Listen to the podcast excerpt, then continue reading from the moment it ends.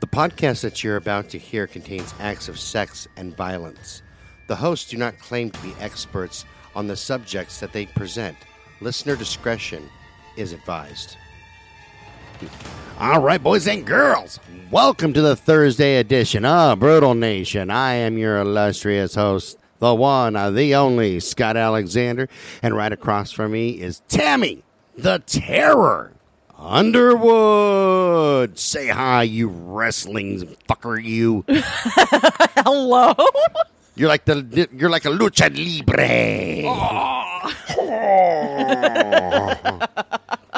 it is gonna Tammy the Terror Underwood. Timmy the Sasquatch Underwood weighing in at. Never mind.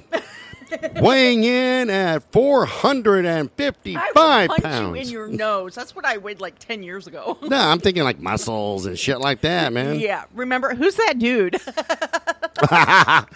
For those of you that don't get that joke, so we're flipping through some pictures, and then Tammy's all, you know, and this is me here and there, and this is my family, but you Yeah. know, um, because you know, I'm, I, her family's pretty rocking, and I look at this picture of her. It's a group picture, yeah. And I point- it- it's it's a it's a four generation picture. and I point to her. Who's this dude?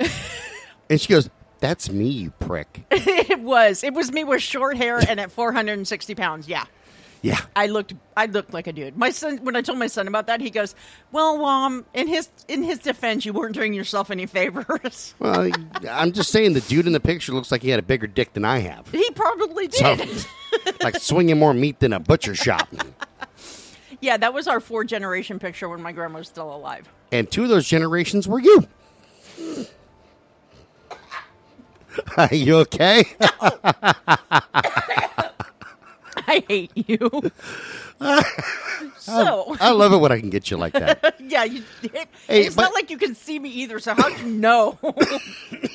By the way, I want to give a special th- shout out to all of the people who like whenever I post on our, our Facebook page and Oh, yeah, share yeah. it uh, with, with other um, Groups and everything. groups that do serial killers. Um, I had a list of people that consistently always give me the thumbs up and like. Yeah. It really does. You, you're. It. Thank you. I mean, Yeah, like It seriously. really d- I mean, it makes us feel better about what we're doing too. It makes Yeah, us feel it- like we're making a difference. yeah, it, it, it helps and what have not. And then I had a bad comment about you know me talking too much about myself. You know, k- please keep this in mind. Number one, I take constructive criticism. It's all cool, but this is for entertainment. Yeah. We're not we're, we're, we're not trying to catch a serial killer or Yeah. or dissect them. Yeah. you know, outside of just being jackasses and sitting there going, "This is what I think." You know, and my limited Yeah. knowledge we're of psychology. Armchair detectives. Right. Oh no, exactly. You know, and my limited knowledge of psychology. Yeah, I've got the degree, but I'm not a fucking Yeah, psychologist. you're not a clinical or a research psychologist. yeah, no. yeah, nah. That's just whatever fucking pops out of my mouth. Yeah. This is what I think. I think that uh, that he needed to do more butt stuff. I was gonna say you didn't even get a doctorate in psychology, did you? no. Yeah, I No, didn't no. think so. I just got my bachelor's degree in, Yeah. in, in psychology. I don't have a doctorate. I've got uh, the, the master's in music Right.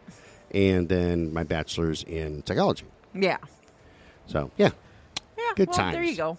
All right, so I want you to tell me about this guy, and I got to tell our, our listening audience. So I'm reading the title of this, right? Yes. And I see "Confessions of One Man" and a colon. This is a genuine idiot, or just an, and this is what my brain read, an exploded killer.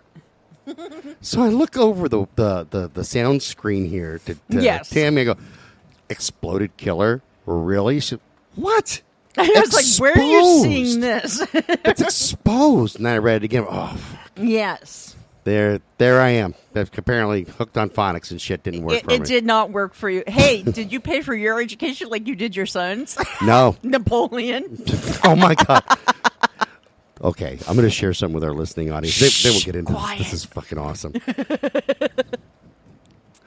so we're sitting over here and we're talking earlier today, um, Yeah. and, and working on the show, and I can't. Oh, uh, I asked about Napoleon Yeah. the third. Right. Uh, Tammy had asked, "Hey, which Napoleon, um, something like was the one that was a maniac that you know, Yeah, the, invaded? the Yeah, what- crazed killer. Yeah, the crazy killer one." And I said, "I honestly don't know." And my son looks at us both, full heartedly, and said, Wasn't he the one who discovered America? Those are your education dollars. Well spent. I'm telling you, you need a refund. they should pay me for the time that he's been there. oh my god, that is so funny. And um, they should provide me with drugs And, and- unlimited counseling. and unlimited counseling just by saying that. This is the same kid that didn't know what the word penitentiary meant, yeah. which shocked the hell Or out verbiage. of me. Or verbiage. That- That's not a real word. No, the verbiage Wait, is a real wait, word. wait until we say vernacular. Oh, don't say that, man. His head will explode. All we'll hear is pop, and there'll be brains. Well, there won't be brains everywhere, but there'll be There'll be something confetti. like probably confetti and freaking clown noses. nah. Oh. So, um, so tell me about your exploded Yeah, killer. Your exploded killer. Anyway, this story is about um, Charles Anthony Boyd. Now, when we began this podcast over a year ago, you know, we only had one goal in mind to present cases that very few people had heard of. Yeah, You know, correct. that is exactly what we talked about. Correct, correct. And there are times when I look at the list that we have compiled already of potential presentations, and even though we haven't even scratched the surface with that list, it seems like there's no end. Right? True. So with so many options, sometimes it's difficult to decide which one we're going to present in any given week. So you explode them? Yeah. so I'll be honest. Well, and the reason why that part's so funny, you'll get it in a minute. I'll be honest. Sometimes I'll either close my eyes and point, or I'll pick one with the most bizarre moniker, just because I want to make it interesting for everyone. In fact, that's how I chose the case we're presenting today, Charles Anthony Boyd. And the gay slayer, which No. is still, I sing that every day. I go, gay Slayer. I know you do. So, in comparison to other serial killers we have covered and will cover, Charles Anthony Boyd doesn't really stand out in any way. He operated in Texas, more specifically the Northeast Dallas area, and even more specifically, the women he killed all lived at the Woodstock Apartments on Skillman Street. But I'll get to that in a minute. I just want to give you an idea of how unremarkable his case is in comparison to the big picture. When I sat down to do the research on this case, I'm not exaggerating when I say there really wasn't a whole lot of information out there about him. In fact, I'm getting a lot of the information for day, today's presentation straight from his court records. Yeah. However, when I was going through the list to choose a case, I wanted to pick one with the weird moniker. I chose the one for a very specific reason. Charles Anthony Boyd became known throughout Texas in 1987 as the Bathroom Slayer. no, Scott, you're not the original. Oh my God. That's why when you said exploded, I was like, what the fuck? Holy shit. You know, I, it's weird that we're doing this today because, of, I was going to say, you've had some major issues today. like, like this morning, it has been bad stuff. Something's not right with my stomach. yeah. and uh, I definitely slayed the bathroom. But apparently, this is like this is like the father of bathroom slaying. Yes, yes, he he is the, he's the bathroom slayer. my predecessor right here. there you go. So, as I was reading through the little information about Charles I could find, I did discover that it was a surprisingly controversial case. Again, I don't want to get ahead of myself. However, after he was in prison, there was a lot of debate surrounding him and his conviction. Some say it was a simple cut and dry case of murders, others say it was actually ethically controversial. Honestly, after going through all the information I have available to me, I don't know exactly which side of the debate I fall on. Um, I'll have a probably have a better idea after we can discuss it because you know sometimes you see it from somebody else's perspective, it gives you a clearer picture. So Charles is said to have sexually assaulted and killed three women. In fact, when he was arrested in April of 1987, he was charged with three counts of murder. In the end, he only stood trial for one capital murder charge. Oh, okay. And I'll talk about why the prosecution didn't try him for the other two murders in just a little bit. The controversy doesn't lie in whether or not he committed the murders, although there is some question there as well. The controversy was centered around the sentence he was given and whether it was a legally ethical one. But again, I want to tell you the details before we get into that debate. I spent a lot of time trying to dig up as much as I could about Charles Anthony Boyd prior to his arrest in 1987. My grandpa used to always say, You can't get blood out of a turnip, which when I was younger never made any sense to me. However, while I was trying to find information on Charles, I found myself thinking about that phrase, mainly because Charles' life is the turnip and the information I wanted just wasn't there. Squeeze harder. I know. No, no, no. I'm, I'm, I'm talking to my lady friend over here. Squeeze Oh, harder. shut up. Squeeze harder. So Charles Anthony Boyd was born on August 17, 1959. 59, excuse me. Remember, the information prior to his arrest for murder was vague at best.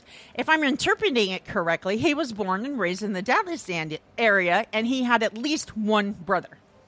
That's all the information I really found until a little bit later, but I'll get into it. Um, now, let's fast forward to the age of 24. There's a little bit more information. In late 1983, Charles was arrested and charged with burglary and sexual assault.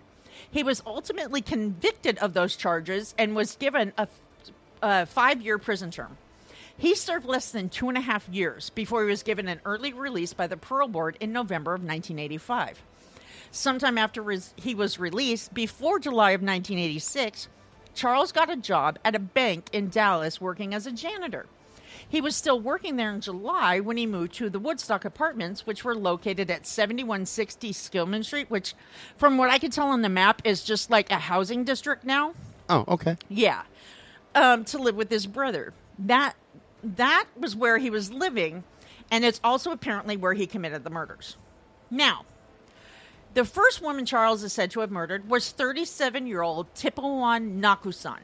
What? The, that's very, very Asian. She was an immigrant from Thailand. Oh, there you go. Yeah, she she immigrated. She didn't migrate. I'm surprised she didn't kick his ass because Asians are all ninjas. They they are pretty Like yeah. a Taiwanese freaking ninja Yeah. over there. She go, what the wah? And like whip his ass. Yeah. So at the time of her murder, she was working as a waitress and lived in the apartment. I, I have un and lived in the apartment right above where Charles and his brother stayed. Um, now, Tippewan's body was discovered in her bathtub on July 22nd, 1986. According to the coroner's report, she had been stabbed several times before her killer suffocated her to death. And th- then he left her in a tub full of water. Ew, The gross. second victim was 22 year old LaShawn or LaShawn Chappelle Thomas. That is a black girl. Yeah, she was a nursing aide who worked at a local nursing home. And by September 15th, 1986, one of her friends was getting very concerned since she had not heard from LaShawn for, you know, approximately two weeks. She went to over to the apartment only to find LaShawn's dead body lying in her full bathtub. According to the medical examiner's report, her cause of death was listed as, quote, fatally stabbed. He also indicated that her body had been in the bathtub for approximately 14 days before she was discovered. Oh, Now- damn. That right there is Yeah. LaShawn soup. That's what that is. Well, and I get into that here because I'm no stranger to death. In fact, before my son was born, I was an in home caregiver for a dear friend of mine who had colon cancer. And I was at the apartment with him on the day he died, which was April 1st, 1999. Then on August 30th, 2014, I held the hand of my father as he passed away. I know firsthand that almost as soon as a person is dead, an indescribable odor surrounds them, an odor that's unlike anything you've ever really smelled before, but once you have, it's unmistakable. I had a hard time staying in the room with my dad's body until the funeral home came to take him away. Therefore, I can't imagine what it would smell like after 14 days in the late August, early September heat of Texas. I relayed this information to you for a reason. Because after Charles was arrested, it was revealed that for 13 days after he, mur- he murdered LaShawn, before her body was discovered, he and his brother both complained to each other about the putrid odor that was permeating the complex. oh my god, that's fucked up. Yeah. Like that, like Yeah. like for real, man. Yeah. sitting there and bitching about the smell. I don't know what that smell is, Yeah, brother. exactly. That just that smells like death, but I don't know anything about Yeah. death or dying. Yeah. So, in other words, the smell is so bad that someone other than the killer knew something wasn't right, even if they didn't know exactly what was wrong. Yet, for two weeks, no one complained to the apartment manager or tried to find the source of the stench. That makes absolutely no sense to me, especially considering it was a complex, which indicates there are multiple units on the property, right? Right. You would think that everybody In within the, complex the would have been like, what the fuck is going on here? at least within a ten to twenty apartment radius, would be like, Yeah. dude, something's not right. Like, Well- call the manager, call Yeah. somebody, because something's like that's bad. Because when we covered Dorothea Puente, her neighbors had complained about the smell coming from her house. Right, right, right. And You she know? had actually buried And she, yeah, people. and she had a yard to separate them. yeah, God, so I couldn't imagine in an apartment complex in Texas. Ew. Gross. Doesn't that just gross you out? I, I, I was grossed out with LaShawn's soup, Yeah. much less that sitting there in fucking 14 days Yeah. permeating, you know, everybody who's living there's Yeah. nostrils. You wake up in Just the morning, you stewing. smell them. This is, Well, and then submerged Damn. in water too, which means it was even worse. oh, totally, man. Totally. Yeah. A lot of bacteria. And- because water accelerates the decomposition process. correct, because you start to bloat and all that good Ugh. shit. Now I'm going to throw up. So, not long after the details about LaShawn's murder was released to the media, people were already starting to link it with the murder of Tippemon back in July. Once the connection was made with the media, made with the deta- with the deaths, various media outlets in the Dallas area decided to give it a name. It was then they started referring to them as the bathroom slayings. That eventually Bathroom led Slayer! to Charles being called the bathroom slayer. Is that right up there with Gay Slayer? That is. I'm gonna start singing that when I'm whenever I'm exploding in the bathroom. Every, every morning I'm going to hear bathroom slayer. oh yeah, man. You're gonna be, hey Scott, what are you doing? Bathroom Slayer. And then the smell's gonna permeate. You'd Yay. like, do you have a body soaking in a tub for 14 days in there? I'll there? be like, Scott, your ass is dead. I think Scott died and he just doesn't know it. yeah. For people don't understand why I can say that is because I've been camped out on your couch now until I can my apartment comes through, and I'm just like, oh my god, and you've had to put up with me oh constantly. my god, forever. Ain't I a joy? You know, it was bad enough when you called me every day. Now that I'm living with you, it's even worse. It's fantastic. I we can't can get have, away from you. we can have morning mor- morning meetings in the morning when I get up at 3:30. in the bathroom From you're the bathroom. slaying it. exactly. I can call from the bathroom. Hey, what's the numbers on uh, on this over here? Like, no, I get the text in the middle of the, at like at night. Tammy, Tammy. it's like you're on the other side of the wall. Get your ass up, lazy fucker. no way. It's better to text you. I love it. I I always put it this way. I, I put in regular letters, but Tammy. you do, Tammy. And then the next one's a little bit bigger. Tammy. I know, a little drawn out. Mhm. then the third one's Tammy. All caps. and then she'll send me back one. What? What could you possibly fucking want? Yeah. And I will say something stupid. So random. Yeah, like random, like you know, like like. Do you think that that that penguins would use cell phones if they had towers where they live? Or they had a opposable if thumbs. they had thumbs? And she's all like, "You're fucking retarded. Knock Yeah. it off." Dude, I'm going to hurt you. So, um, after Tippemon was murdered, the authorities and residents of the complex thought it was just referred to as what they call a one off, a single murder as opposed to one in a series or serial. However, they changed their opinion after LaShawn was killed. Prior to LaShawn's death, residents of the Woodstock apartment complex would regularly flock to the pool to hang out with their friends. In fact, most of them rarely ever locked their doors. After LaShawn's body was discovered, the atmosphere around the complex changed. Residents practically stopped gathering around the pool. Not to mention, everyone started to lock and chain their doors. Nearly every female living there started to worry they might be the next victim. As it turns out, their concerns were valid. Well, yeah, man. The Bathroom Yeah. Slayer is there.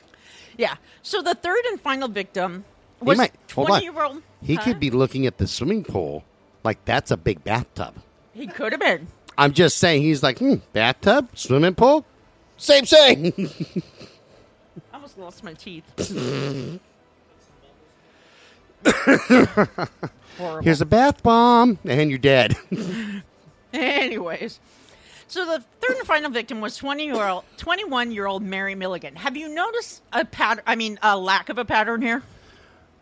Yeah, like You you, have got Chippewa. Asian, you have Yeah. black, and now this chick here, that is Irish as fuck. Yeah, so very white. She's like one. She she's probably sitting there going, I remember back in Ireland, I sat on the Blarney Stone. Yeah. I, I my friends were leprechauns. Like They she's were. she's Lucky Charms Irish. That's what the hell she is. Top of the morning to you. No, I, I bet. You know, she gets up in the morning. She's looking at the other neighbors in the Woodstock apartment. Top of the morning to you. I'm going to go off to school. That's Actually, not funny. I, I- I- have I- to go to school. did you see that video? yeah, you sent it to That's me. that's how I learned how to say that because that little girl was hilarious. So what had happened for our Hilarious. listeners? She's cute too. Her parents had drawn these glasses around her eyes. And I think it was a removable marker I or think it whatever was, it too, It had to be because nobody's. still. And she's looking at me. Oh, what did you do? It's So funny. It's not funny. I've got to go to school. what did you do? I got to go to school. And oh my god, I I, she was so serious. I laughed so hard at that. Seriously, I I peed my pants just a little bit. Like it was it was bad. It was. I got to go to school. It's not funny. I know. So, Mary was originally from the Lubbock area and moved to Dallas after graduating from Texas Tech University. She had gotten a job working for M Bank as a bank management trainee. Now, in the M Bank she worked for was M Bank 3 Dallas.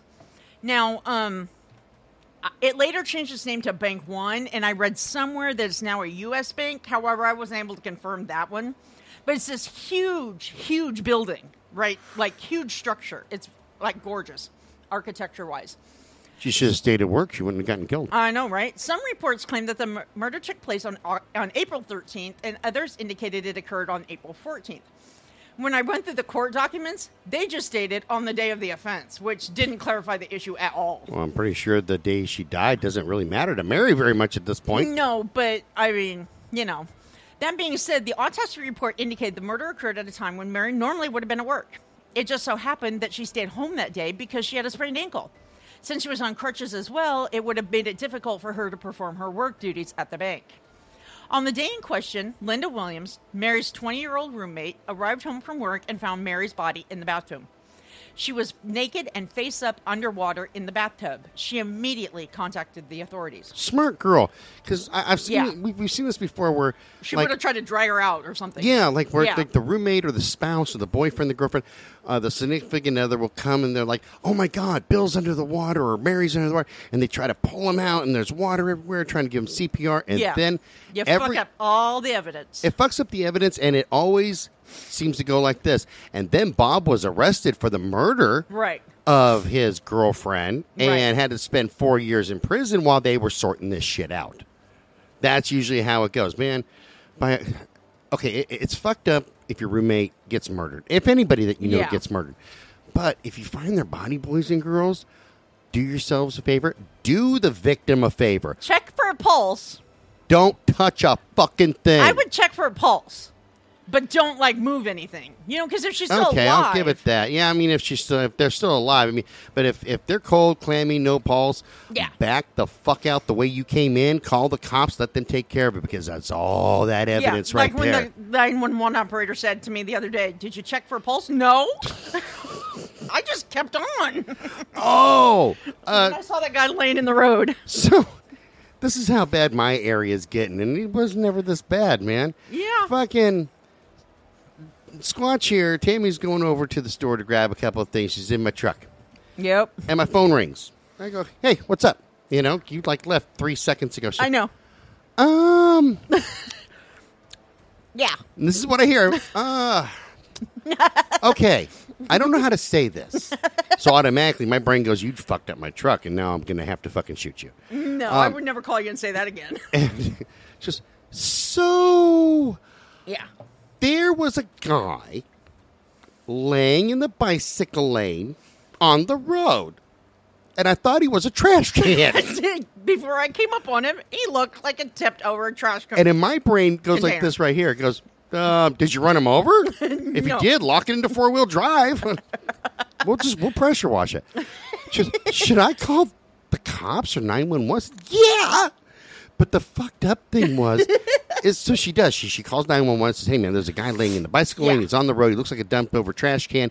Guy's gonna get killed." And the nine one one operator says, "Yeah, that's like the third call we've gotten about the same thing uh, in in the area. And it wasn't like this. Nobody called about this guy. There was like three other ones. yeah.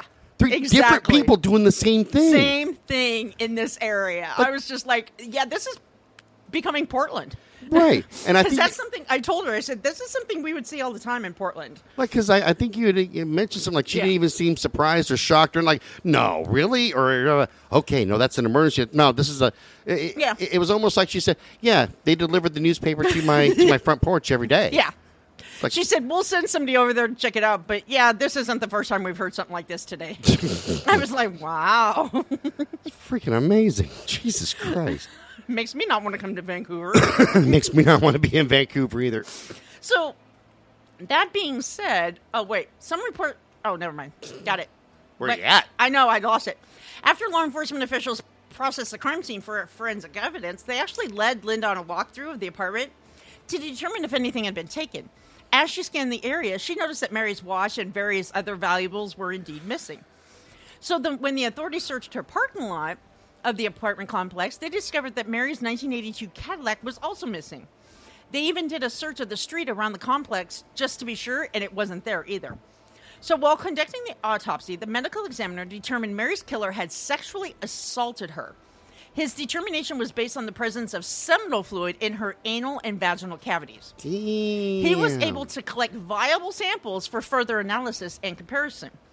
The autopsy report also stated that after the killer sexually assaulted Mary, he used his hands to strangle her until she passed out. But when she was unconscious, he submerged her in the bathtub full of water. The uh, medical examiner listed her official cause of death as the result of drowning. Jesus Yeah. Christ, that's fucked up. So when they processed the crime scene, they also found some very significant evidence which was collected and sent to the lab for further analysis as well. The first thing they found was the presence of DNA evidence on Mary's bed sheets. At the lab, technicians also found two strands of hair which were proper which were properly preserved for testing and comparison. Now, I make a point to keep pointing out that everything was properly preserved because it's going to come up. Oh oh, no, I figured because usually Yeah. when you're when you're this detail oriented, Yeah. that means it's going to There's a play in. reason. It, Yeah. it all leads back. Yeah, Yeah. no, I'm right there with you. Okay, so at the lab, technicians went about conducting the first round of forensic comparisons. They focused on the two strands of hair first, then moved on to the DNA. During the autopsy, the medical examiner collected samples of Mary's hair. When both samples were analyzed and compared side by side under a microscope, they didn't match. Their forensic report listed the hair as, quote, for, foreign to the deceased. Now, once the test was completed, they returned the samples to evidence, and that's where the foreign ha- hair samples were properly stored for further analysis. Next, they focused on the DNA evidence from the bed sheets. Keep in mind, these murders occurred at a time when DNA analysis was still in its infancy. Right, right, right. The tests available weren't even remotely as effective and advanced as they are today. The first thing the lab techs had to do was determine who that DNA belonged to. So they analyzed and compared the samples with blood the medical examiner had collected from Mary. According to the court reports, when the lab technicians analyzed the DNA from the sheets, they discovered it contained, quote, a genetic marker carried by approximately 32.5% of the population. When they, they analyzed the DNA sample collected from Mary, they determined that marker was absent from her blood sample. Therefore, they were able to definitively rule out the possibility that the DNA was hers. Then they analyzed the DNA in the small in the seminal fluid collected during the autopsy, and that test established that the genetic marker present in the DNA on the sheets was also in the seminal fluid. So, they also determined that the seminal fluid collected from both the vaginal area and the anus area matched to the fluid, you know, matched each other. So those results definitively determined Mary had been sexually assaulted by only one person. So this was important because it let the detectives conducting the investigation know they were only looking for one perpetrator. After the first round of comparisons, everything was returned to proper storage. Okay, in the event that they had a potential suspect. Now, in the United States, even the authorities had the DNA reports printed out. The defense has the right to have the samples tested at an independent lab. If those samples are not available for independent testing, it can hinder the prosecution's case or be grounds for an appeal, right? Right, right, right. Because we've seen that before several times. Yeah, several times. So, not long after the authorities notified Mary's family about her death, they turned to a close family friend for advice. Bill Sankel was a former officer from the Dallas PD, and he had retired after serving 26 years on the force and was living in Lubbock at the time. As soon as he was told about Mary's murder, he picked up the phone and called the Dallas Police Department. He still had contacts with officers and investigators on the force, including the detectives handling Mary's murder case. He wanted to make sure they used extra care while they investigated her death. He later stated, Mary was a wonderful person. She had a full life ahead of her. She will always be greatly missed in my heart. My wife and I took her in as one of our own. Now, the detectives at the crime scene issued a be on the lookout for Mary's 1982 Cadillac as soon as they determined it was missing. It wasn't long before they received a report that it had been found. Whoever took the vehicle, that's supposed to be a little O. Oh. Because that's one, lookout is one word, dork. Whoever took Fine. the vehicle simply abandoned it on the side of the road across town. After they rele- finished releasing that information, they contacted pawn shops in the area, and the detec- detectives provided the establishments with a description of Mary's watch and the other valuable items. They figured if the subject, subject excuse me, suspect didn't keep the items, he would trade them for cash at one or more pawn shop, right? Mm-hmm. As it turns out, the notifications to the pawn shops led to a break in the case. The day after Linda found Mary's body, the authorities received a call from one of the pawn shops that told the detectives they had someone in the shop trying to pawn a watch and other valuables matching the description of the missing items. They rushed to the location so they could take the person trying to sell the items down to the station for questioning, and that person was Charles Anthony Boyd. Now, while the detectives were interviewing him, they asked him if they'd be willing to provide him with hair, blood, and saliva samples so they could run a comparison. And he complied with the request. Um, so they obtained from him were sent directly to the lab with a rush order on the testing. Now, when the crime lab received the samples collected from Charles, they immediately began the second round of comparison. They took the two strands of hair that were collected from the sheets at the crime scene and placed, you know, did a side by side comparison. And in the comparison, they determined that his hair was consistent with the hair found at the crime scene. Okay, I'm going to play devil's advocate. Keep in mind, that was the extent of their testing and analyzing capabilities. Therefore, just for a moment, Anthony Charles Anthony Boyd is an African American male. Numerous tests have scientifically proven that African American hair has a distinct texture and quality that is different from any other race. So, yeah, Charles' hair may have been, quote, consistent, but to be fair, every African American in the Dallas area at the time could have provided a hair sample, and chances are at least 95% of them would have been consistent with the strands they found, correct? Yeah, no, I agree. Yeah. They couldn't have, te- at that time, they did not have the capabilities of testing hair for presence of DNA. You know? Mm-hmm. So, there we go. Now, on to the blood samples. After the technicians were finished comparing the hair samples, they analyzed the blood. The, D- the DNA of his samples indicated the presence of the same genetic marker found in the DNA evidence collected from the crime scene and the seminal fluid collected from Mary during the autopsy. Again, that was the extent of their DNA testing capabilities, which was just a small step about above what they could do in the 70s, which is only determine blood type. And I'm good. So I'm going to play devil's advocate one more time.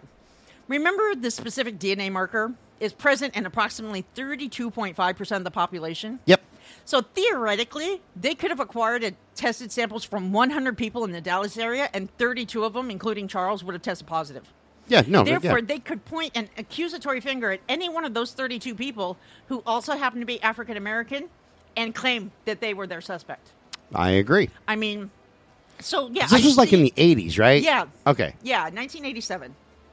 I mean, because we didn't start getting into even more significant DNA testing until almost late 90s. Yeah, and even then it was kind of shaky until like the 2000s. Yeah. Because we're at 2022 now. Yeah, exactly. I mean, look how long it took them to catch the Green River Killer and the Golden State Killer because of the DNA. Yeah. You know, they were waiting for the technology to advance. True that, homie. True Another- that. Man, that's a white man trying to keep a black brother down right there. I'm telling you, Just saying. Charles just happened to be the person pawning the items taken from Mary's apartment. Not to mention, he lived right across the hall from her and Linda. So while the detectives were waiting for the lab results, they decided to investigate Charles further. I put Charles. Charles further. I'll fix it. Oh, okay. Um, they ran his name through the criminal database and discovered his earlier convictions for aggravated assault and burglary. At that point, Charles became their prime suspect, and the focus of the investigation centered on him and him alone. They didn't even consider the possibility that someone else may have been responsible for the crime, I'm sorry. and he I- was just pawning the Okay, items. no, no, no. Here's my thing, man. If it walks like a duck and it quacks like a duck, it's a fucking duck. He lived right across from him, Right, the same place. right, Everything else matches, and he's pawning the items. right. Um, But there might be a significant reason. I'll get to that in a minute. I, I, I believe in everybody should get a fair shake, and Right. and I believe in giving everybody the benefit of the doubt. But oh, Chucky here is walking like a duck. He's quacking like a duck. Is he sounding like a duck to you? Sounds like a duck. Think it's a fucking duck. Yeah. Quack quack. So Affleck. Now, as soon as detectives received the results of the DNA comparison, they returned to the interrogation room, showed the reports to Charles, and confronted him with their newfound evidence. Reports indicate that was when Charles actually confessed to killing all three women. Okay? All right, now there now, you go. They He's immediately placed him under arrest and charged him with two counts of capital murder. And the following day, he was indicted on those two charges and received the third count. Now, the authorities claim that Charles had a history of, quote, preying on helpless women. Therefore, Mary being on crutches with a sprained ankle meant she was his ideal victim. He didn't help his case at all when he talked about the events that led up to Mary's murder. He stated that at some point earlier, Mary had somehow insulted him by calling him a name. Now, I It was wasn't probably to- Charles I wasn't able to determine or Duckman. if it was earlier that day or within a few days of the murder. I also couldn't find out exactly what name it was that it, allegedly she called him that made him angry. Apparently, though, he felt it was significant enough that he decided she had to be killed for saying it. No, hold on, hold up, hold up. Because that one black kid that we did, Uh, Craig Price. Craig Price, claimed Mm-hmm. the same thing. And I only bring up the race specifically because of what was said, because I have found that Yeah. oftentimes that excuse is used by African Americans. Like, It- yeah. this person called me the N word, or this person called It's me actually this. used with a lot of minorities. really? I, I've yeah, only I've heard that of no, black I've people. heard it. Well, because I was in jail, I've heard it. Oh well, in jail probably a little bit different, but I like I'm a white dude. Okay, so if somebody goes and says you fat fucking cracker, you know I can't you say I killed him because he called me a name. you look at him and say, "Do you think I'm a saltine or a Ritz?" I'm a Ritz, bitch, you know that. Ain't no saltine about me. There ain't no basic white about you. That's right. Just like uh, just, just like the lady we saw in the tunnel the other day, chili cheese girl. or the skeleton onesie. Oh my god, I love sharing these stories with our listeners. Check this out. We'll get back on uh, on this dipshit. so, Tammy's borrowing my truck. She had to go uh, do a couple things for the company and for me, Yeah. and uh, so she picks me up, and we're we're we're on Interstate Avenue getting on I five, and the first thing we see. Is this panhandler lady who's in pretty good shape? I mean, she's been eating yeah, you could tell she was pretty healthy. with these camouflage pants on, and Pink camouflage. and she's got like this twitch. and I'm, oh, there's there, there's Tweakzilla right there. Scott's girlfriend. yeah, and I'm like, that's the perfect girl for me because I only date psychos, you know. And I, so I look over and I go, I bet you her crotch smells like chili and cheese. And so she starts getting, oh God, you're gross. I'm just saying, she's got chili. I got crackers. She's dying, right? So that one passes. We get through the tunnel. We're getting up on I five. If I'm lying, I'm dying. May, if I if anything I'm saying about this is an exaggeration, may May lightning lightning strike me now. not just once, but twice in the dick. We get up on top of I 5. There is a woman on a bicycle. yeah, right before the freaking um, uh, Jantzen Beach exit. Yeah. Right. Dressed in a skeleton onesie and like wraparound sunglasses. and these Yep. wraparound futuristic sunglasses on the freeway. And I'm like, oh. And you got to remember, folks, that was a hundred and some degree weather day. And all I can do is look at it and go, oh, no, camouflage pants, you're out. Because this one here is a nut bar perfect for me. That's my future wife right there. That's that is the future Miss Alexander because that is a whole list of crazy. Is that your Snickers bar? That's my Snickers bar right there. That's got everything in it, including a skeleton onesie in a hundred and Yeah. some odd degree temperatures. Yeah. So keep in mind that Charles confessed to killing all three women. He also initially indicated on it was initially indicted on three counts of capital murder with special circumstances, those bearing burglary, robbery, sexual assault. Therefore, the prosecution was able to seek the death penalty. By the time Charles' trial began on October 27, 1987, a mere six months after his arrest, the district attorney's office amended his charges. By then, the DNA determined the DA determined there was more evidence linking Charles to Mary's murder, specifically the DNA evidence. Therefore, that was the strongest case, which still allowed them to seek the death penalty. If the pr- prosecutor proceeded to try Charles for all three murders, it increased the potential for an all-out acquittal. or at the very least, the jury could return with a guilty verdict on a lesser charge. Rather than take that chance, the DNA, the DA, oh my God, I'm just screwing up all over. You're following my footsteps. I am. The DA decided to drop the charges against Charles for the murder of Tipuan Nakusan and LaShawn Chappelle Thomas. So the state of Texas v. Charles Anthony Boyd trial lasted one week. That's it for a capital case? Yes, and it happened six months after his arrest, God. Well, which it's is unheard of in a capital case. Yeah, but it, it's Texas, man. You got to keep in mind Texas is Yeah, the place like uh, you know, like if if you go into a store and you shoot somebody, okay? Yeah. And there are I think it's like three credible witnesses that saw you do what you did. Uh huh. You don't wait on death row. You're at the front of the line, fucker. They're like, Really? oh yeah. They Wow. there's an express lane. Like that is a killing Really? state right there. There's a 10 items or less lane? there is, So man. a three witness or more lane? Yeah, three witnesses see what uh, you did, and they and and they're credible. Like if it's like Tweaker Joe, said, um, it might have been Charles. I don't, I don't know. They're going. You're not credible. Get get out of here, Tweaker Joe. But if three credible witnesses see that, and it's a 100 percent. You know, closed case. I'm like, fucking no. This we got Right. John tape and da da da. You're not going to wait on death row for 10, 20, 30 years. You're going to the front of the line. You might die that day. It's Texas. They might just come on in like Yosemite Sam sitting there going, Well, I'm going to take him out right now. Well, I'll be, boys. Get him right now. Give him my guns. With your little spur boots. oh, yeah. You just saw, shot half the jury. You know that, right? yeah, but I got him too. were riding out of sunset. Bonanza. You're horrible. it's fucking terrible. So during the closing arguments, the prosecutor reviewed the evidence against Charles, emphasizing the DNA results. Before he rested his case, he implored the jury to return with a verdict of guilty on the capital murder charge.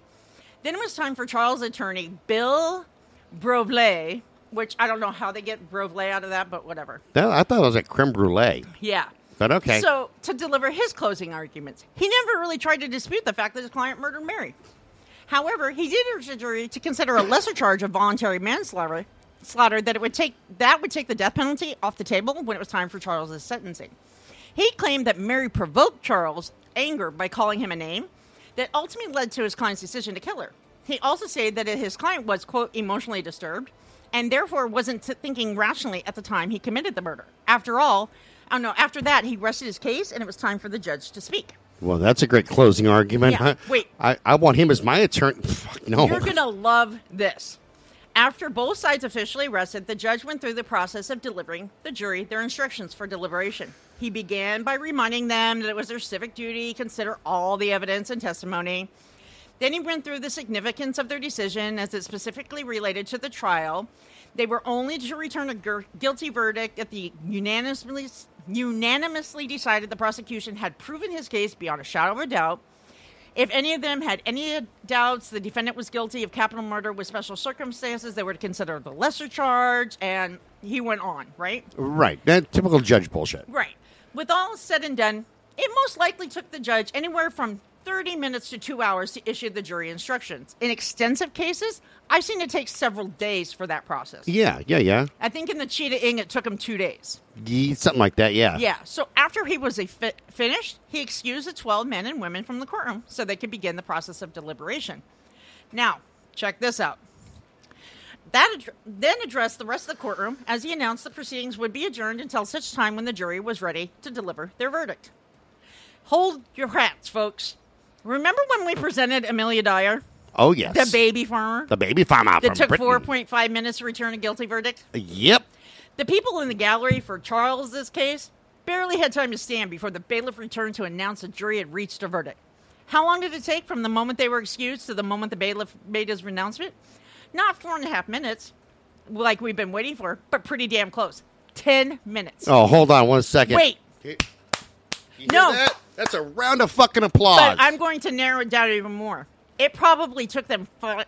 Excuse me, my teeth are slipping. Five. Bleep. I cannot talk.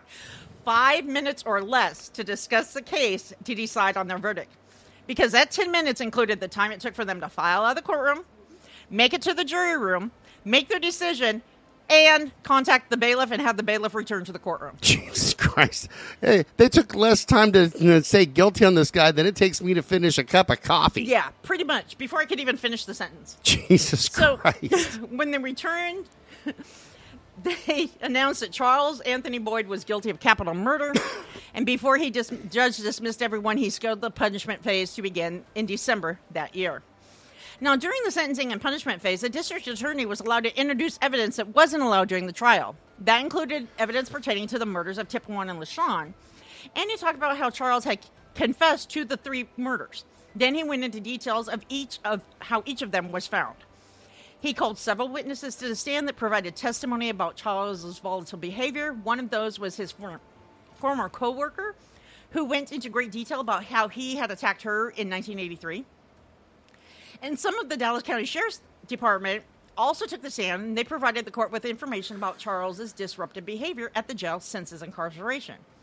Now, the defense team also called character witnesses. Most of them were members of his family, some were his friends, and they talk about how they'd only known him to be very kind and respectful to everyone. His girlfriend took the stand and said how they shared a child together. However, he had never had a chance to see this child because he had been arrested before the baby was born. Because he was out there raping. Yeah. So And kill it. when Charles was called to this, Charles's mother was called to stand. She had a lot of things to say about her son. She talked about his childhood, described how he had suffered from allergies since he was a young boy. She even said that he always done poorly in school, going so far as to describe him as only being moderately literate. And he didn't have uh, no ring pops or nothing. And his lips are ashy. Yeah, That's terrible. that's horrible. No, I can, I, I can just because I've I- I've got several black friends, and I can see their mom up there giving every excuse like Yeah. possible, trying to save their kid because you I was know. gonna say, but I also picture my friend Marvin's mom, and she wouldn't have, she would not have sat back. She'd have been whooping his ass if he was involved. That's no, and from what you've told me about Marvin's mom, I can see her up Oh my there God. sitting there going, "Let me tell you something about this boy. He always been Yeah. a dumb motherfucker. I say you kill him right now." Like I should have had an abortion or something because he's stupid. Well, no, you know- you, you, you stupid. Mama, don't call me that. You, well, if you weren't stupid, we wouldn't be here right now. Right. Well, and I always I always tell Marvin because I watched an episode of Hardcore Pawn several years ago, and there was this black guy trying to pawn. It was an obviously stolen computer. When his mother came in and found out what he was doing, she literally grabbed him by the scruff of his neck and said she was going to take off her belt and whoop his ass as she's dragging him out of the store. yep. so I said to Marvin, I said, "Oh my God, that is your mom." He goes, "My mom wouldn't have waited till we got out of the store before she took off her belt and whooped my ass." I like Marvin's mom more and more. I loved Mama Barber. I just loved her. Now, um, let's see. She also talked about how Charles's father died when he was only six years old, but he wasn't without a male role model because she married her second husband within a few years. Not to mention, she made sure all of her children attended church services every Sunday while they were growing up. Hallelujah, praise the Lord. Yeah. Finally, she talked about how Charles was always her kind and caring child. When she broke her ankle, he was the one who took care of her while she recovered. Okay? Okay. Now, after both sides finished presenting their mitigating factors, the jury was dismissed to deliberate how to proceed with Charles' sentence. When they returned, they, re- they recommended he be sentenced to death, and the judge accepted their recommendation, and he was sent to the Allan B. Polunsky unit in Livingston, Texas, to await his execution. Now, as I go through the rest of this presentation, I'm going to be using a word or phrase that is not a regular part of my vernacular. However, for the sake and integrity of this article, I will make an exception. That being said, although some might find the word or phrase offensive and may even argue that I could be used an alternative, there's a reason for my decision. My choice is based on the fact that I'm providing you with the official legal term and diagnosis as it is listed in the DSM when these events took place. Oh, I thought it was going to be the N word, but I bet you're going to use the word retard. Yes. So, not long after Charles was convicted and sentenced, he obtained a new attorney to handle his appeals. His appellate lawyer argued that executing Charles was tantamount to the very definition of cruel and unusual punishment, which is a standard guideline for the function of prison facilities and execution procedures. The majority of the reports I found and articles I found included transcription from the appeals that were filed. There were there may be more than meets the eye when it comes to the case of Charles Anthony Boyd. According to his new attorney, Charles had an IQ of 67, Jesus. which legally classified him as mentally retarded. That's what you and I were talking about, like what Yes. our IQs are. Yes. That's why you were talking to me about Now, that. Okay. Yeah. So when I came across this in my research, I knew that I had to dig deeper into some of the legalities regarding mental deficiencies in order to understand the implications pertaining to such a low IQ. While I go over this next part, keep in mind I'm tech. I'm talking about true mental deficiencies, which should not be confused with mental health issues. There's an actual difference. The first has to do with the comprehension and the way an individual processes information. The second has to do with the chemical makeup of the brain and how that affects his coping mechanisms. So the first thing I did was research the parameters regarding IQ levels according to an actual IQ scale. I didn't want to reference classifications in relations to algorithms used on various so-called IQ testing websites. So in case you're wondering, there are a multitude of scales published by experts in the field, which are used to classify IQ levels. I found 15 that only used to classify adults. There were even several different scales to classify children and adolescents, which varied depending on the age and grade level. Okay? so, when I post the article, I'll have more information on all 15 scales, but I'm going to refer to four. Although it doesn't say what scale the attorney was referencing in the appeal, after I after going over the ones I found, I have surmised that we, he was probably most likely using the Wel- the Welsher Adult Intelligence Scale that was published in 81. After all, that's the most recent scale published for that time. So the first three levels, and there's a reason why I'm doing this, under 70 was mentally retarded, 70 to 79 was borderline, 80 to 89 low average. According to the classification scale, shut up, Scott, published in 2007 by Richard Woodcock, called the Woodcock Johnson Test of Cognitive Abilities. The first, okay, when I was going over this with your son, I said not only was it published by a man who could be called Dick Woodcock, it was the Woodcock Johnson test. So it You was just the can't Dick, get Dick, better than- Dick test. You can't get better than that. That is freaking amazing. I know, right? So that tested at anything at or equal to 69 was very low, 70 79 low, and 80 to 89 low average. Then there was the Levine Marks IQ te- classification published by Albert Julius Levine and Lo- Louis Marks in their book Testing Intelligence. And they went through, started at zero and went up to above 175 you know so anything from up to 89 was considered idiot imbecile moron borderline or dull okay which then there was the i'm going to use the term in Stanford-Binet's second revision classification which eliminated the term genius from their score range and keep in mind in 1937 segregation and racism were still at its peak especially here in the United States. During that time, it was truly believed that any race other than white had, quote, inferior cognitive abilities. I'm only using this scale because it just lists a whole bunch here. This scale was only supposed to be used to classify those who were considered, quote, American born white. The first three levels only accounted for 22.73% of the population in 1937. Get closer to your mic, goddammit. Oh, sorry. With below 70 being mentally defective at 2.63%, 7.79 was borderline defective at 5.6%, and 80 to 89 was low average at 14.5% of the population. Okay? Okay. Now, how does this affect Charles' case, you ask? His first appeal was filed in the United States Supreme Court. He petitioned the, he petitioned the court to overturn his client's sentence based on new information, including Charles's low IQ, and order a new trial. If they didn't feel there was grounds to overturn and grant a new trial, he asked that they at least grant his client a new sentencing punishment hearing. The court rejected the appeal in 1991, citing Charles received a fair sentence. Once that petition was uh, rejected, they went on. He went on to the United States.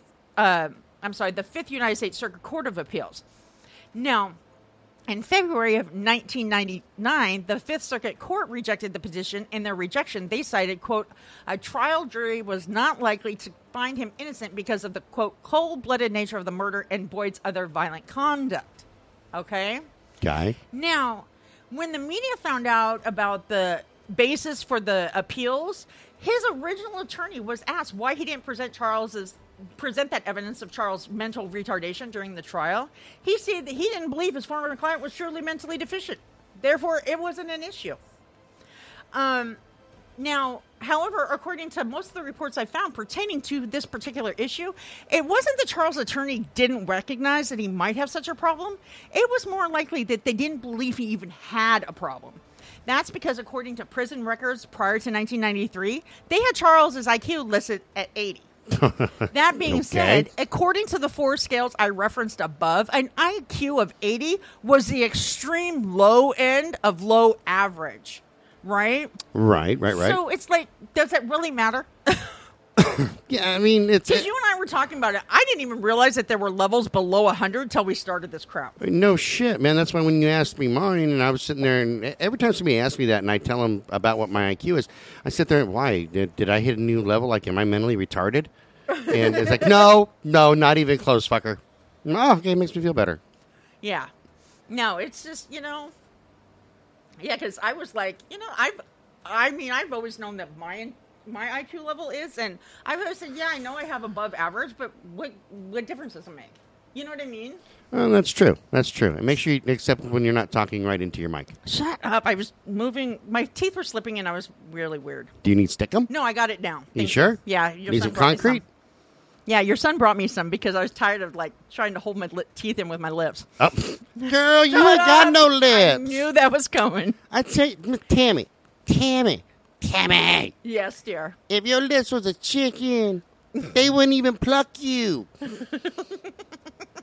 you ain't got no lips, Yeah. which is good because So- that means you can't even get chapped lips and nothing. So, after researching the issue, I was left with one question. Even if Charles had an IQ of 80 at the time of his trial, shouldn't his attorneys have at least tried to argue diminished ca- mental capacity? Especially considering that, according to the scales I referenced, and even the ones I didn't, 80 is the extreme low. Now, I'm not by any means trying to suggest that he would have qualified for that defense. After all, I'm not an expert by any definition of the term in the field of cognitive science. I was just posing the question for you to ponder since I pondered it myself. No, and, and I agree. I, I would think that any decent attorney mm-hmm. would have looked at that. And, you know, number one, you're rolling the dice even going to trial to Yeah. begin with because death is on the table. Right. But So- they even tried to test Ted Bundy for diminished capacity. Right. So, uh, It's like, I thought it was SOP. And, and and while I'm not an attorney by any means, I would think you know what? If we're already rolling our dice, uh, the the dice on this deal, let's see if we can roll a seven. Yeah. Get him tested because he tested at 80 before. He, you know, maybe we can get it below 80. Yeah. You know, and may, maybe they're going to come back with the, you know, and, and we can say, hey, diminished capacity. Yeah. But instead, they just pretty They well just just like, no. pissed it away. Whatever. Yeah. Yeah. Like I said, I mean, I think I say it a little later on that I thought it was standard operating procedure, anyways. Um, so let's see. Amnesty International got involved in Charles's case. Now, the execution of Charles Anthony Boyd was scheduled for August 5th, 1999. At some point after his appeal was rejected in February 99, the prisoner advocacy, advocacy organization Amnesty International, or AI, became involved. On July 27th, they launched a public campaign on his behalf. And the campaign started by talking about how he was scheduled for execution despite evidence that proved to the court suggesting he was mentally retarded. According to the campaign document I found, they reference a prisoner report in 1983, his first incarceration, which documented Charles had an IQ of 67. It went on to state that both of his attorneys that represented him during his trial claimed they never saw nor had knowledge that report existed. Maybe they didn't even fucking look for it. That's sounds what what I'm it saying sounds right like. there. According to the claims of the attorneys, had they seen that report, they would have had him, quote, examined by a mental health professional. And this is where I say, uh, I thought that was just standard operating procedure in a capital murder case. They did it with Ted Bundy, who was obviously not suffering from diminished ca- ca- Oh, no capacity shit. Ted by Bundy was any very smart. definition of the term. I always thought it was either a written or unwritten rule that a defense attorney in a capital murder, first degree murder case tried to build their case with a cognitive and psychological evaluation just to find out if they even had the option of arguing an insanity or defen- diminished capacity defense. Apparently, you can learn something new every day. Either that or they just didn't give a fuck Not in Texas. right? Now, um, Provide, in providing background information for the campaign, AI say that in 1995, a federal court ordered a formal hearing to determine if Charles's claim of ineffective counsel had any merit. Now, at this hearing, a judge heard testimony from an expert psychologist and a neuropsychologist, both of which interviewed and evaluated Charles and his family. Now, there is a difference. I didn't know that there was a difference between the 2 mm-hmm. I didn't even know there was a two. But the basic. No, I- difference this I is, knew. is a clinical psychologist generally focuses on a patient's behaviors ther- and the therapy's associated, and they're not licensed to pr- prescribe medications, where a neuropsychologist is licensed to pre- prescribe the patient with meds as a part of their treatment plan, and they also often implement neuroscience in their work. I have more, but I will list that in the blog. So apparently, during the 1995 hearing, Charles's mother offered testimony that contradicted some of what she stated during his original trial. She said that during her son's early childhood, it was obviously he had difficulties learning in comparison to her other children. In fact, she claimed that school officials advised her to place him in some sort of special education classes. However, she said no, because she felt it would be too embarrassing, mostly for her, but also for Charles. Now, reports from that hearing claim that Charles's childhood nickname was Head. No, not for that reason, Scott. the other children called him that when they realized he was constantly hitting his head against the ground uh, or the wall. Oh, and some at the time assumed he was just doing this in an effort to draw the attention of others around him. Uh, whether it's attention or the fact that he's retired, it, I feel bad for him right now. Like, like for real. Like, he's I'm. head bathroom slayer. Yeah, well, that and plus, it, it really sounds because I've worked with retards. I know, me too. You know, the the mentally Mm-hmm. deficient and people that have been handicapped. I've mentioned that in other episodes. And if he truly was mentally retarded, Exactly. you know, uh, God damn, man. right. I'm just thinking of this kid having to grow up Yeah. and just not, getting, help. Yeah, not getting the help because his mom was embarrassed.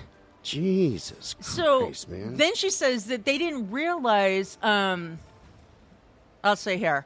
Charles' mo- mother also said that when Charles didn't respond to requests, questions, or demands from his stepfather or brother in what they considered a timely manner, they subjected him to beatings. This was a direct contradiction from her claim that the original trial about how he'd always been a kind, caring child with no major issues other than complications from allergies.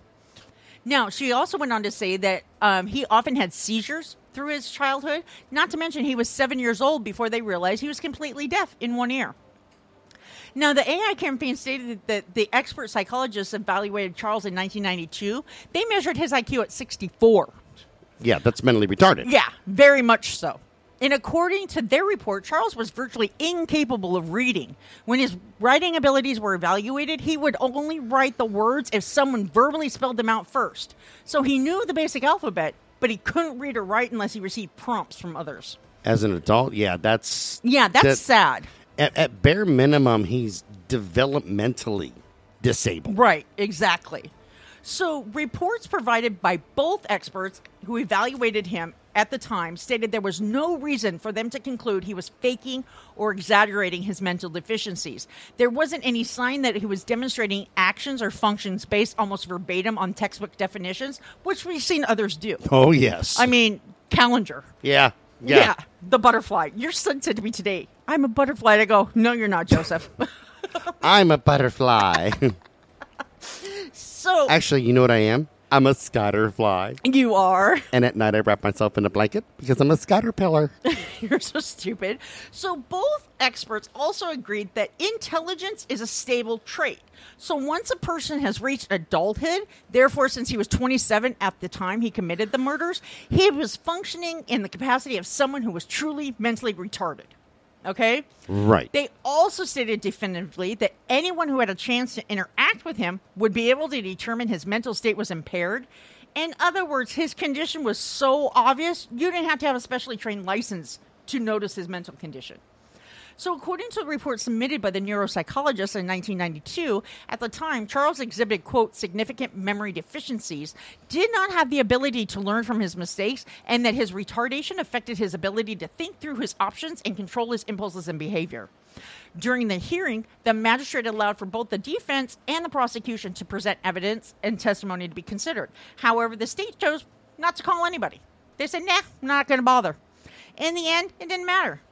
The magistrate ruled that Charles's trial attorneys weren't ineffective in their duties when they failed to discover and or investigate any probability of their client's mental deficiency during his original trial, which, come to find out, included a report also on file at his school in 1980 that recorded his IQ at 71. Jesus Christ, So it's man. obviously below 80, no matter how you look at it. okay, you know this guy's the reverse for me. I started off not liking him, Yeah, and now I'm looking at him going, okay, it's fucked up. You killed people, okay, yeah.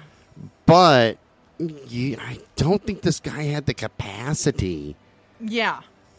Exactly. Just based on what you're giving me right now, uh, you know, I'm going to save this for later. You, you keep reading, and when you're done, I'm going to give you my thoughts. Okay, well, because I do get into some s- statistics about it, um, because at the time, there was also, I mean, before Amnesty International got involved, in 1989, there was a precedent setting case called Penry versus Lynaugh. Okay, that case, according to Supreme Court, they ruled that the defendant's IQ slash retardation is an actual mitigating factor that should be taken into consideration during the sentencing phase. However, they also ruled that it's not unconstitutional for a state or the federal government to execute someone who is legally considered mentally retarded. Records the court arrived.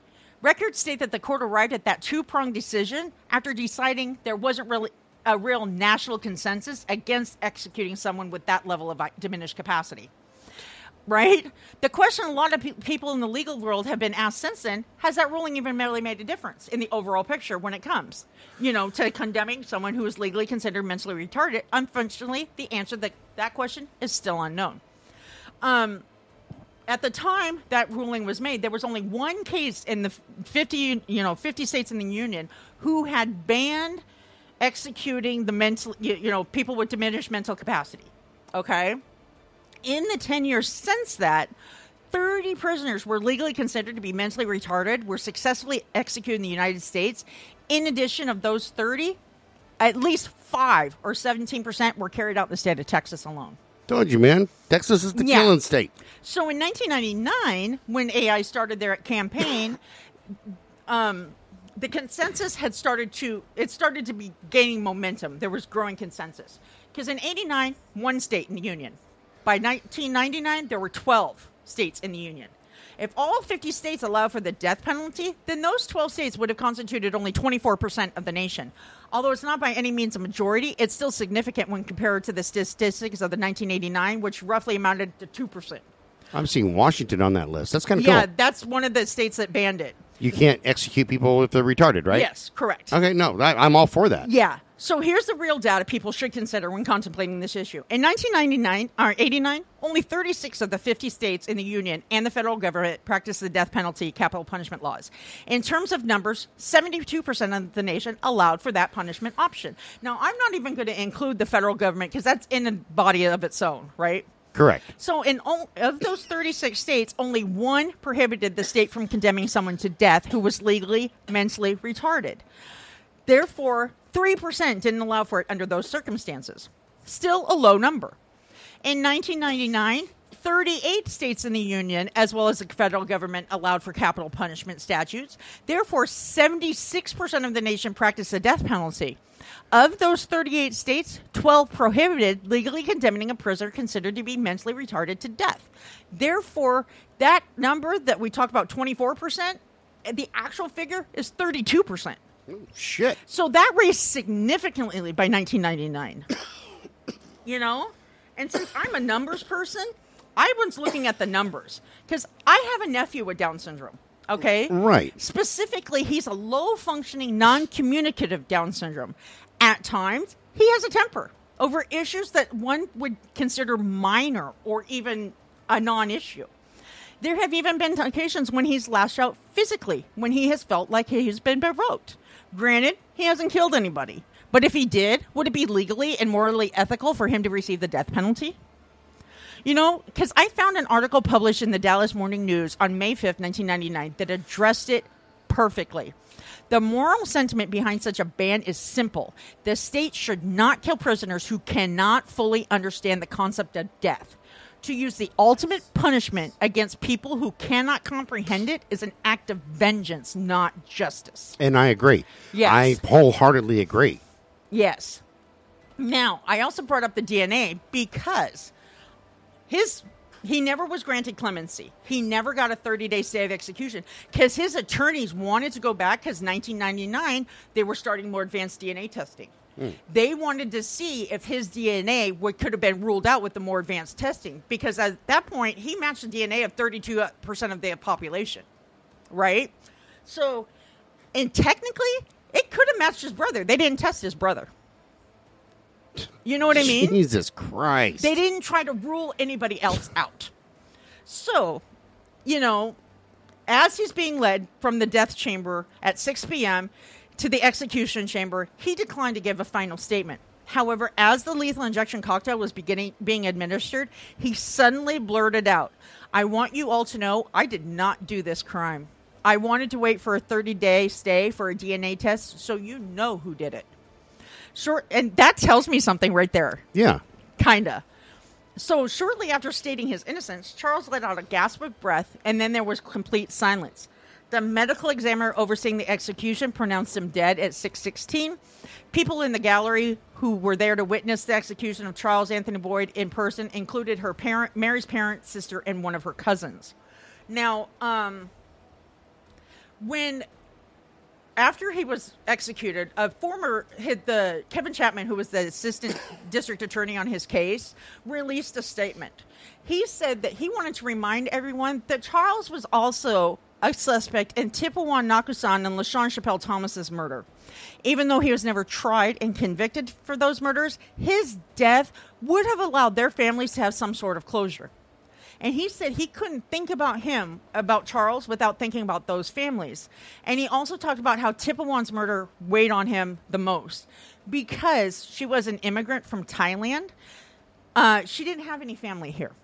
And after she was killed, law enforcement officials in Texas tried everything they could to locate her family in Thailand to let them know what happened, but their efforts failed. So he said, I wonder if her family even wonders whatever happened to their little girl. Boyd is the type this punishment was made for. If it's justified for anybody, Charles Charlie deserves it. He had a second chance. He had a job. He had a place to live.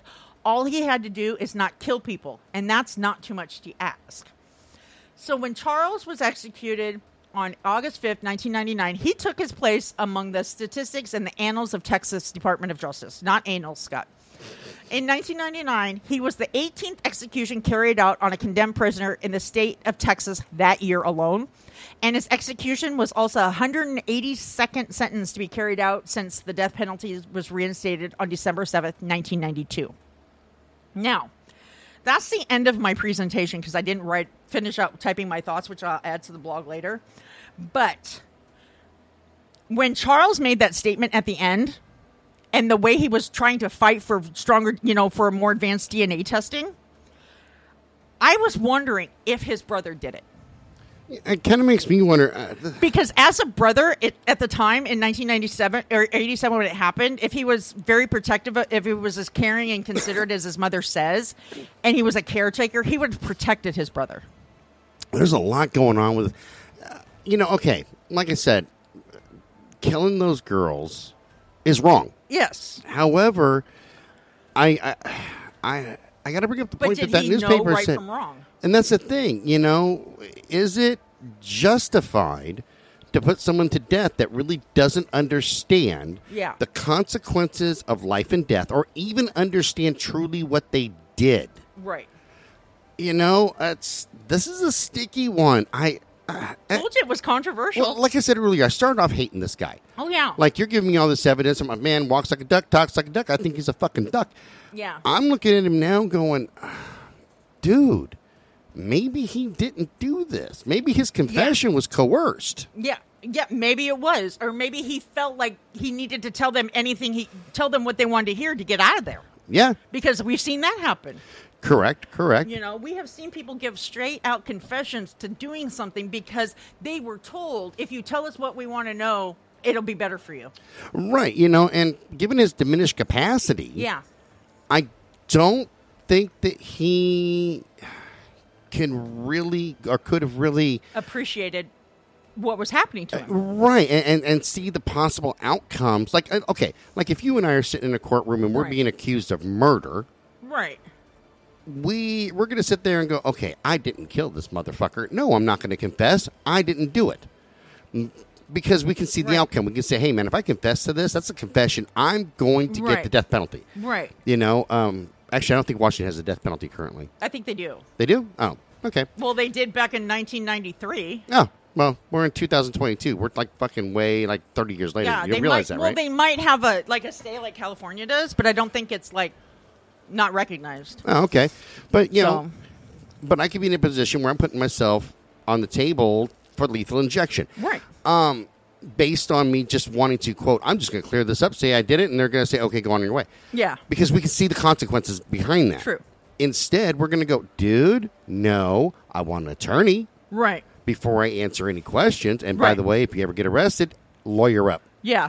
And don't let the officers provoke you into saying anything like I did. Right. Don't say a damn Yeah. thing till you get your attorney there. But um I believe that A there's a good possibility that he didn't do it. Yeah, me too. And B There is a lot of significant doubt in this what, one. what got me was him pawning the stuff.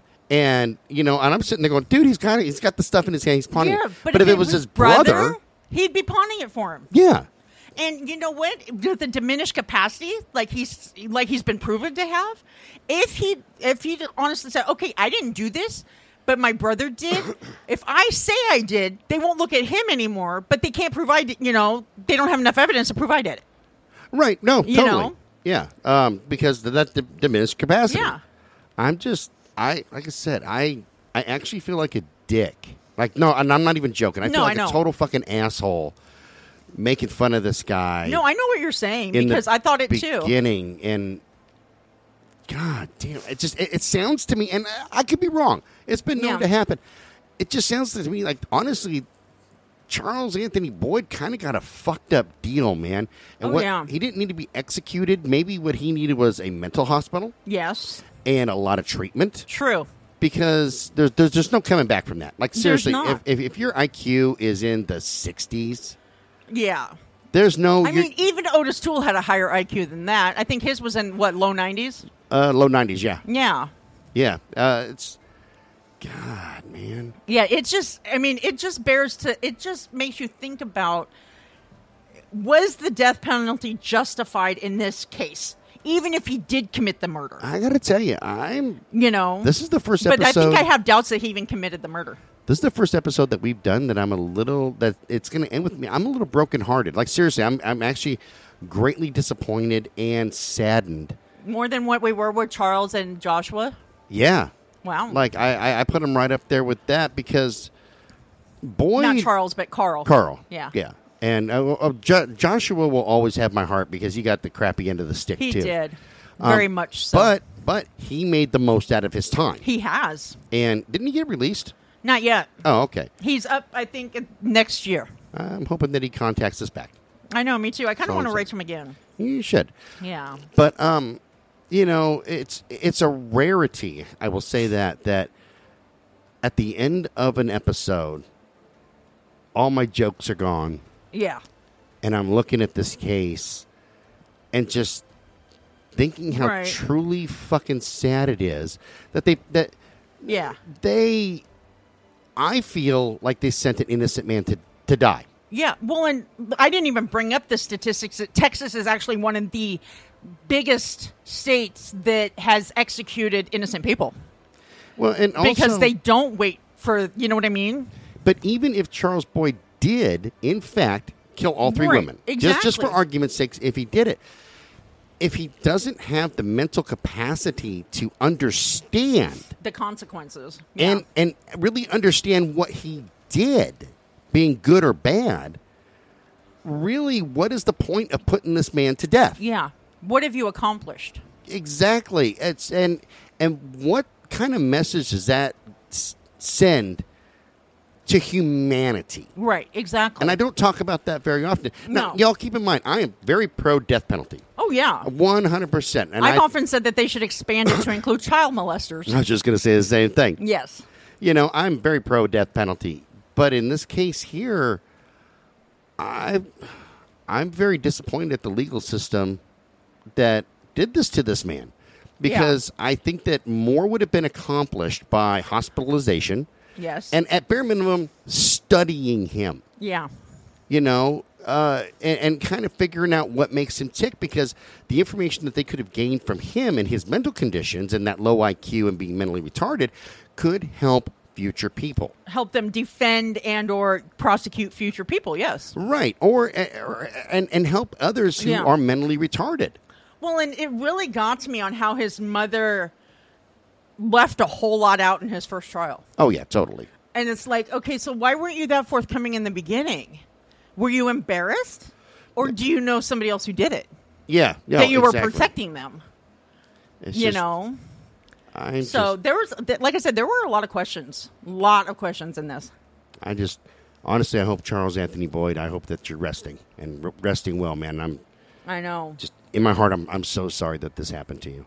Me too. Me That's too. I, I, like I said, I don't believe he should have been executed at the at the at the bare minimum. He should have been given at least a thirty day stay so they could have tested the DNA further. Yeah, I mean, At the enough. bare yeah. minimum, No, I and I agree. especially with the advancements from eighty seven to ninety nine. It just sounds like they they rushed him through it. We've got our guy. Why investigate? Why spend the money? Let's Six months to killed. trial, one week in a trial, death penalty. I mean, yeah, and let's okay, let's take into consideration it took them 12, 13 years to execute him. That is still shorter than we have seen in a lot of other instances. And I was rooting him on. I'm like, yeah, fuck yeah, right to the front, front of the line. I That's mean, right with this no, killer. Yeah, and no, and let's just keep in mind they took what almost twenty years to kill Bonin. Yeah. You know, who was an obviously insane maniac. And those of you that don't know who William Bonin is, this is when I did a three part. Um, Oh, yeah. series uh, featuring Randy Kraft, Yeah, it was William five Bonin. episodes of three people. Yeah, that sounds right, and Patrick Kearney. yeah, And Bonin, out of all of them, was a was sick fucker. He was the worst. A little recap: like Patrick Kearney would kill his victims in the car before they even knew what was happening with a Yeah. 25 caliber gun, and then he would have sex with their dead bodies and then dispose of them in Southern California. Yeah. And Randy Kraft would He was a sick 'em. fucker too. Yeah, but he would he would drug them, Yeah. rape them, and then usually kill them. Yeah. Bonin, however, would torture them in his Mm-hmm. van, like with everything from tools to screwdrivers. I think a, a baseball bat was used I on think one so of them too. or something like Uh, that. One of them was uh like a pull cue or something. Yes, a pull cue Yes. in the anus, um, and things like that. And it took twenty years, twenty to years to execute kill. Yes. that monster, and he truly was a goddamn monster. Yes. But they take this guy, and Bonin didn't have an IQ of sixty-seven. No, and Bonin committed his crimes in the late seventies, early eighties. yeah, You know, so and it's like it took them twenty for twenty years for the state of California to to execute him, where it took twelve years for the state of Texas to execute Charles. it just makes me sad, man. Yeah.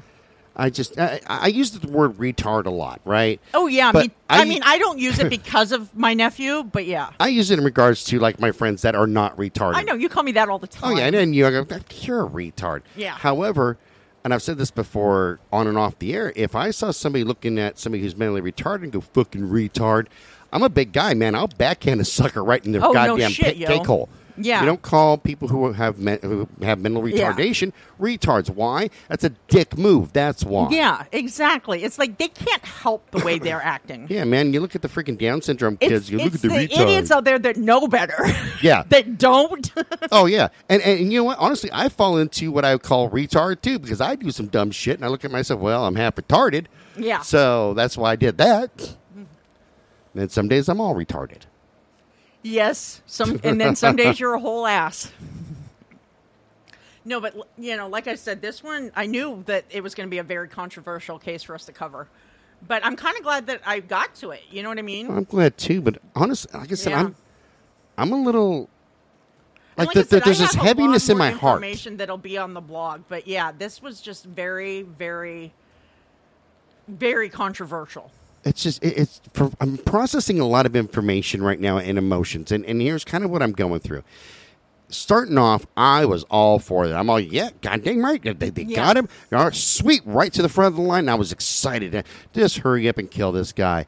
And Right. then you started mentioning that the diminished capacity, and then we got a little bit of proof of that. Yeah. And then his last words of, you know, I was hoping for a 30 day stay so you can compare the DNA. I didn't commit these crimes. Yeah. And just the later, I, I went from the cheering squad of hurry up and kill this scumbag to Yeah. really there's a heaviness in my heart. Mm-hmm. Like, uh, it, it- it's just sad. It, it sends me not quite to the point of tears. Like, uh, uh, oh god damn it! What's his name? We were just talking about him. Which one? The one that we're trying to get to work for Oh, me. Josh. Like Josh. Josh Yeah. had me in tears because I've been there Oh yeah, my Josh dad had me in tears too. I was crying with him. But I've only close. cried on two episodes. Him and Alcala. Yeah. Oh, Alcala. Jesus Christ. Yeah, and not because I felt sorry for Alcala. I felt bad for the unknown victims. Oh, totally. Totally. You know. Fuck. But yeah. No, and I mean, like I said, in this case too, him complaining about the smell makes more sense if he didn't kill her. Right. You That makes- know, saying to his brother, "What is that smell? Why and- are we smelling this smell?" And, and that's the thing with diminished capacity. I'm pretty sure that he wouldn't just be complaining about the smell because he doesn't know the consequences. He'd probably, if he didn't go, oh no, I that might be coming from Right. Mary's apartment. Yeah. Or uh, well, I'm sorry, LaShawn. Lashawn's apartment yeah. because she's dead, or you Yeah. know, or she's in the bathtub. Yeah. you know, uh, something like that, and nothing like that happened. Um, it's it, it's bizarre. It's bizarre. I don't really feel like he got. Okay, so here's the deal. Had he had gotten the 30 day stay and they compared the DNA again and they compared the hair samples again and everything Yeah. came out like, no, this is your guy? yeah, you know, this is definitively him. Yes. Yeah It'd been different. it would be different. Okay, I kind of understand why you're doing it, even though he's mentally retarded and I don't agree with it. Right. I understand. Yeah. However, when you take the fact of that he, I don't feel that he got a fair shake. No, and, And- the fact that the freaking detectives stopped looking for anybody else Right. when they found out about his past. Right, you know, and when we take it all into consideration, uh, like I said, if if they compared it again, I, I I wouldn't agree with his execution because of his diminished capacity. Right. But I would understand it. Yeah. I would. I'd be like, okay, you know what? That's what you guys decided to do. I don't agree, Yeah. but I understand why you're doing it. Yeah. But this is a case where, number one, they really haven't proven yeah. beyond a shadow of a doubt Exactly. that he actually friggin' did it. True. And you, you, you couple that with the diminished capacity, probably, I mean, you're talking about somebody who can't write words unless you freaking spell it out for him. Exactly. So he knows his ABCs, and that's it. And that's it. Yeah. So certain things happen just by uh, by growing up. For Yeah. example, you learn things like um, like how to read and write, and Mm-hmm. that's whether you're taught in school or not. Like for example, if like I like hot sauce, and on my desk right now is Melinda's garlic hot sauce. Yeah, you have like four jars over there, and I almost knocked one off and thought I was going to die. Eh, it's because someone loves me, and every time she sees it, she buys it for me. Um, And let's do, let's be honest, folks, that's not me. no, that's not her. No. No, no, no, no. Squatchy is not the person that does this. Anyway, No. um, so by me liking this brand, I can spell Melinda Yeah. because you know I I can sound it out in my head, and Mm-hmm. nobody taught me how to spell Melinda. It But was you know how words form. I know how words form. I know, uh, and, and I'm familiar with looking at that name every time I look at my hot sauce. Oh, yeah. just like I know how to spell garlic because I use a lot of garlic. Yeah. nobody sat down and said garlic is spelled G A R L I C, but I know how to spell it because life experiences taught me how to spell it. Makes sense, right? So you're talking a 27 year old here who has 27 years of life experience who cannot spell a word, Yes. a single word. Yeah. At 27 years of age, actually older. So, so yeah. In, in, in, in all actuality, he doesn't even really know his ABCs. He just knows the shapes. Yeah. that these letters look like. Yes. He doesn't know an A is an A. Yeah. He doesn't know the sound or the phonetics or anything like that. Right. He it sounds to me like he just knows the Yeah. the, the name of the shape. Yeah. So if you say the the word is ant, A, and he knows what an A looks like, but he can't doesn't really know that it's ah. Yeah. And it- Or next one is mm, n. or t. Yeah, he Yeah. doesn't know that's a n sound or a t sound. or Exactly. ant, but he knows their shapes. No different than a a, a, a three year old putting blocks through the uh, through that square deal that has like a square Oh, and a triangle and a circle. I loved that little thing, even as an adult. Me too. Every time I go to the doctors, I know, me too. I sit over there and play. when Like- my son was a kid, I was like, "Oh, gotta give me that toy." Oh, kidding me? At the doctor's, I will actually sit over there and like, and parents will look at me. Like, "Do you mind if I play with you? Oh, Do you mind if I play with your kid? No, you don't understand. I want to play with these toys over here. I'm not like weird or freaky or I just anything. want to play with the toys. I don't care if your kid's there. yeah, like I just want to make sure you're cool. If your kid, not like I'm not trying to abduct your Yeah. kid or anything like that. I'm 48, going on five. That's what I'm just not mature. I'm fucking not mature. The only thing that has changed in my life is the is the the, the cost of my toys. Yeah, That's really it. I'm just a giant freaking child. yeah, exactly. Don't even know how the hell I run a company. You are a child, though. But I'm fun to work for. yeah. okay. Whatever. well, except for when I'm sending you messages like, damn it. Damn it. You act like you cut your fucking hand on a knife. Oh my god, that was Ring the pops. ultimate for ring pops. I, I That to- was horrible. I had to have uh I had to have The props shock value and props. and props. Yes. That's right. Because my jokes go all out. All right, we're ready to wrap this sad Yeah. story up. Charles Anthony Boyd, buddy, I hope that you're honestly you're resting in peace and that you found peace in your life. Like for real, man. That's just you got a you got a shit bargain. All right, remember you can send us an email at brutalnation at twistedbluellc.com. Check out the website at www.twistedbluellc.com. Check us out on Medium, Crime Beat on Medium, and wherever you get your blogs, just type in at Brutal Nation. We should pop right up for you. Get the full story without any of my BS attached to it. Let's see what else. Oh, check us out on YouTube. We got a YouTube channel. It's got a little slidey show for you. So it's like a blog, but you get to hear me flap my lips. Just get the flapping. There's a flapping in the wind. He's making sounds we don't know what they are. It's with my lips. No, not these ones. The other ones. Oh, sicko. smells like a fish fry in here. This show's copyrighted 2022 by Twisted Blue LLC.